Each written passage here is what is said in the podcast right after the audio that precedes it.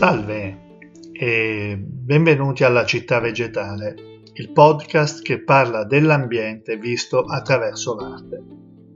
Io sono Fabrizio De Fabrizis e vi terrò compagnia con un nuovo argomento.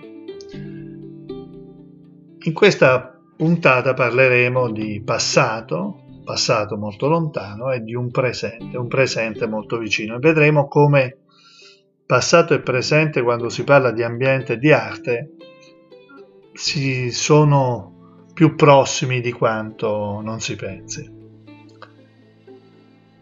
Sulla lettura del 21 giugno di quest'anno era apparsa una lunga intervista del filosofo Telmo Pievani al noto antropologo e paleontologo kenyota Richard Leakey, nato a Nairobi nel 1944.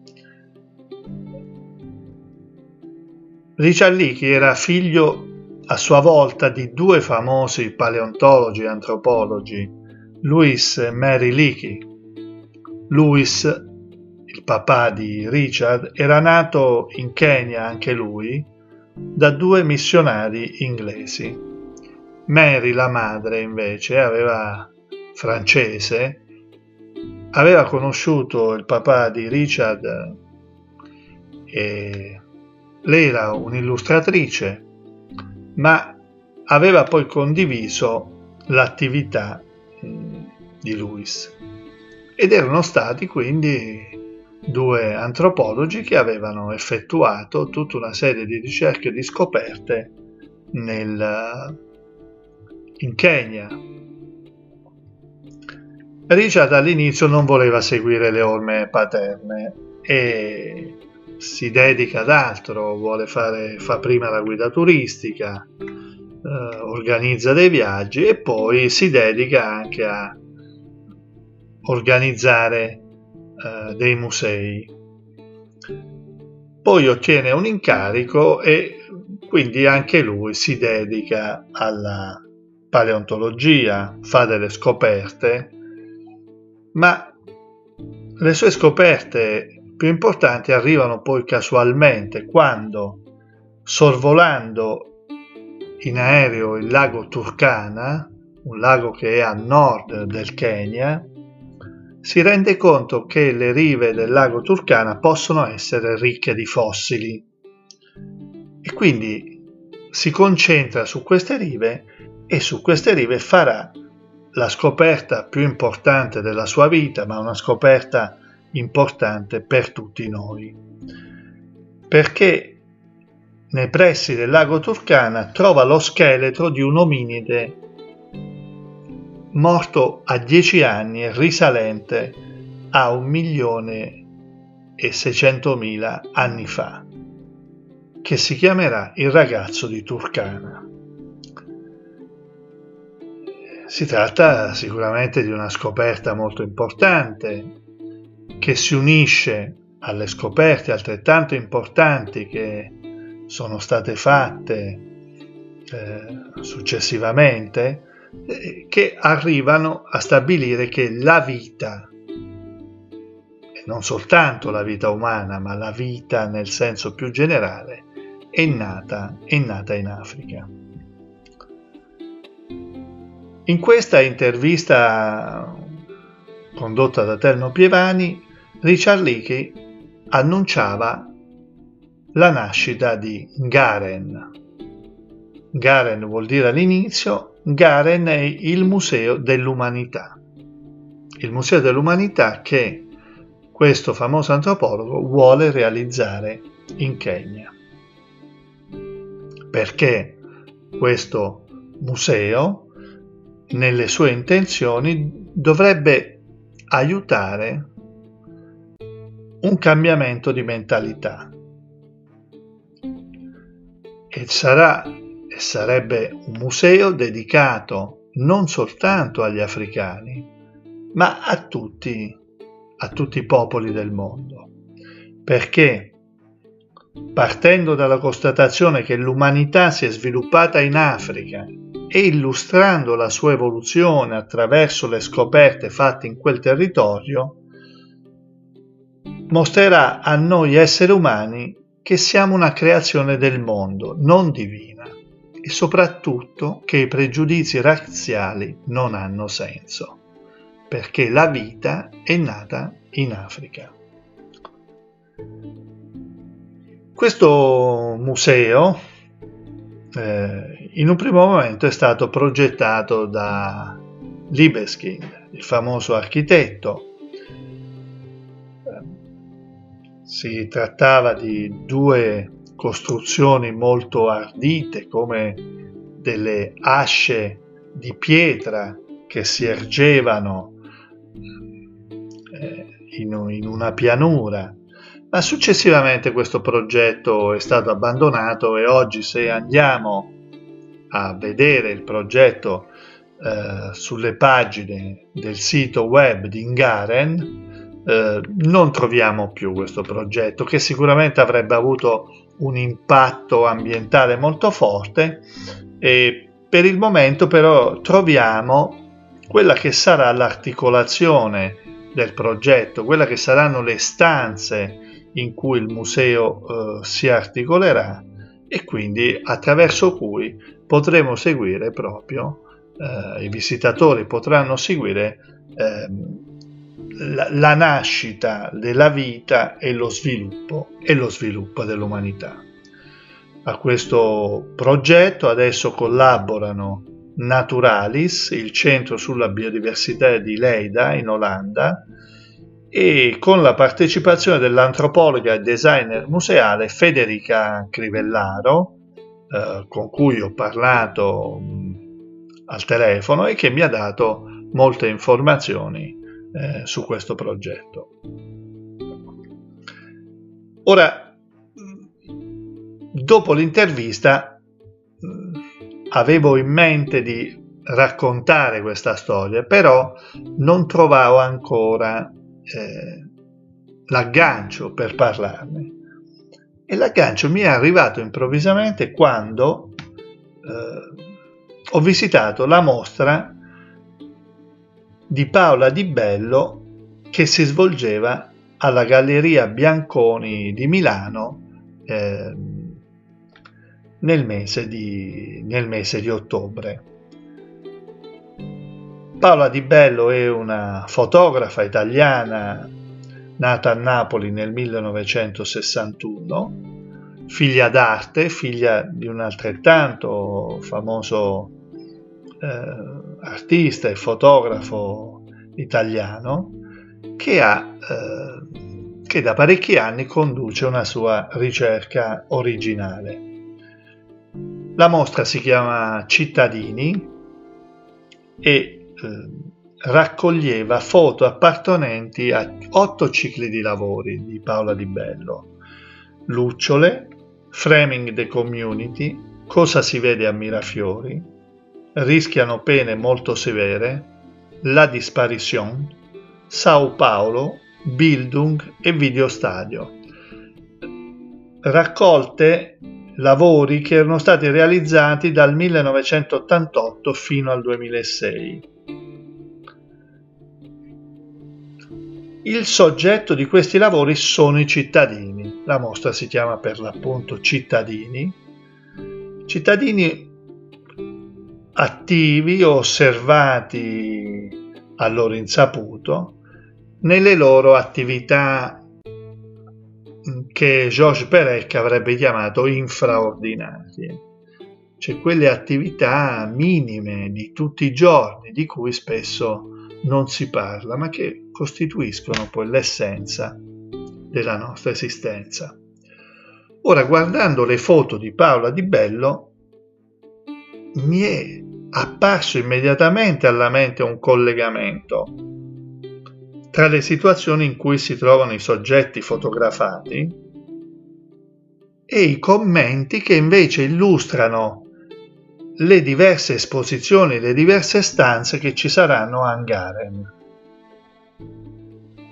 Come se, al netto dei milioni di anni passati dalla scoperta eh, dalla, dal ragazzo di Turcana, dalla vita del ragazzo di Turcana, i commenti che ci servono a spiegare i comportamenti umani fossero sempre gli stessi. guardiamo le foto che appaiono nello, eh, nel, nella mostra, pensiamo a queste foto, cercherò di illustrarvele e consideriamo ad esempio questa serie eh, realizzata da Paola Di Bello nel 1988 che si chiama Rischiano pene molto severe.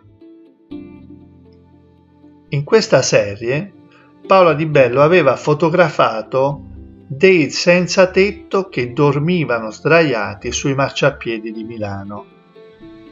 Queste foto erano state poi esposte in verticale e questi personaggi, questi senza tetto, sembravano quasi dei bozzoli sospesi. Queste foto furono esposte nelle stazioni della metropolitana milanese. Assieme a questa raccolta fotografica c'è un video realizzato da Paolo Di Bello assieme ad Armin Linke ed è girato all'interno delle favelas della città brasiliana di San Paolo. Ora abbiate presente quindi da un lato questi senza tetto, queste persone eh, così avvolte nei loro abiti, che dormono per terra, che dormono su una panchina di metallo, mh, mm, e poi questa queste case di San Paolo, queste case minime, eh, formate da pochissimo spazio, in cui c'è tutto, in cui le persone devono vivere. Ora, avendo in mente queste immagini, leggiamo e ascoltiamo cosa dice il sito di Ingaren a proposito dell'Homo sapiens, cioè di ognuno di noi. Stai scoprendo la storia fuori dall'Africa, insieme a ciò che stava accadendo in Africa nel frattempo. Ti stai rendendo conto che ciò che rende gli esseri umani diversi nel loro aspetto esteriore rivela diversi adattamenti lungo il nostro viaggio evolutivo a tutte le latitudini e i continenti. Ora questa frase che vi ho letto, questa didascalia che vi ho letto, questa citazione, mi ha colpito moltissimo perché in effetti ciò che facciamo nella nostra vita di tutti i giorni è un continuo processo di adattamento. Cioè noi assumiamo ogni giorno della nostra vita aspetti diversi per mimetizzarci, attrarre, difenderci, proteggerci. E tutto questo è un processo di adattamento continuo. Se pensate, i nemici e i pericoli sono in parte gli stessi. Malattie, fame, freddo.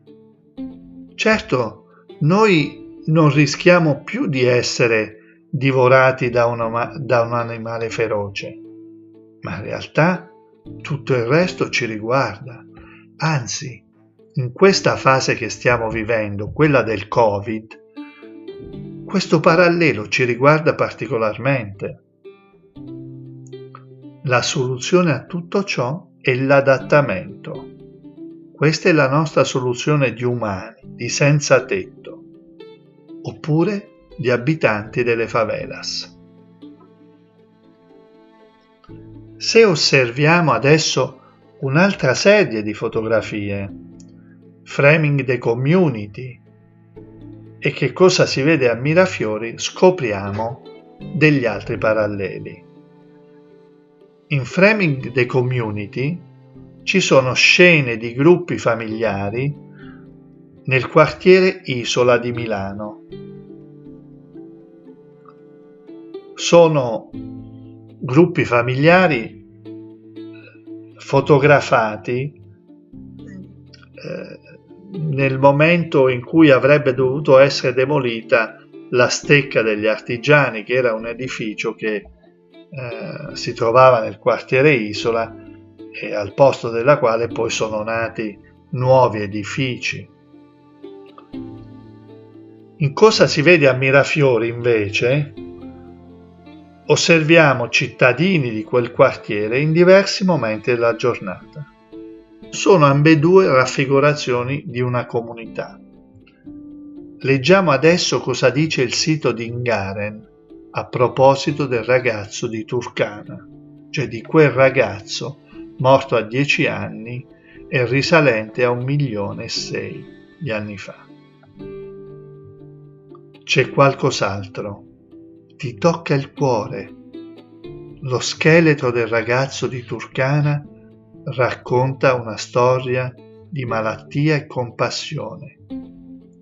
La causa della sua morte è stata probabilmente una malformazione della colonna vertebrale, ma la sua comunità deve essersi presa cura di lui, perché altrimenti non sarebbe sopravvissuto fino all'età di dieci anni.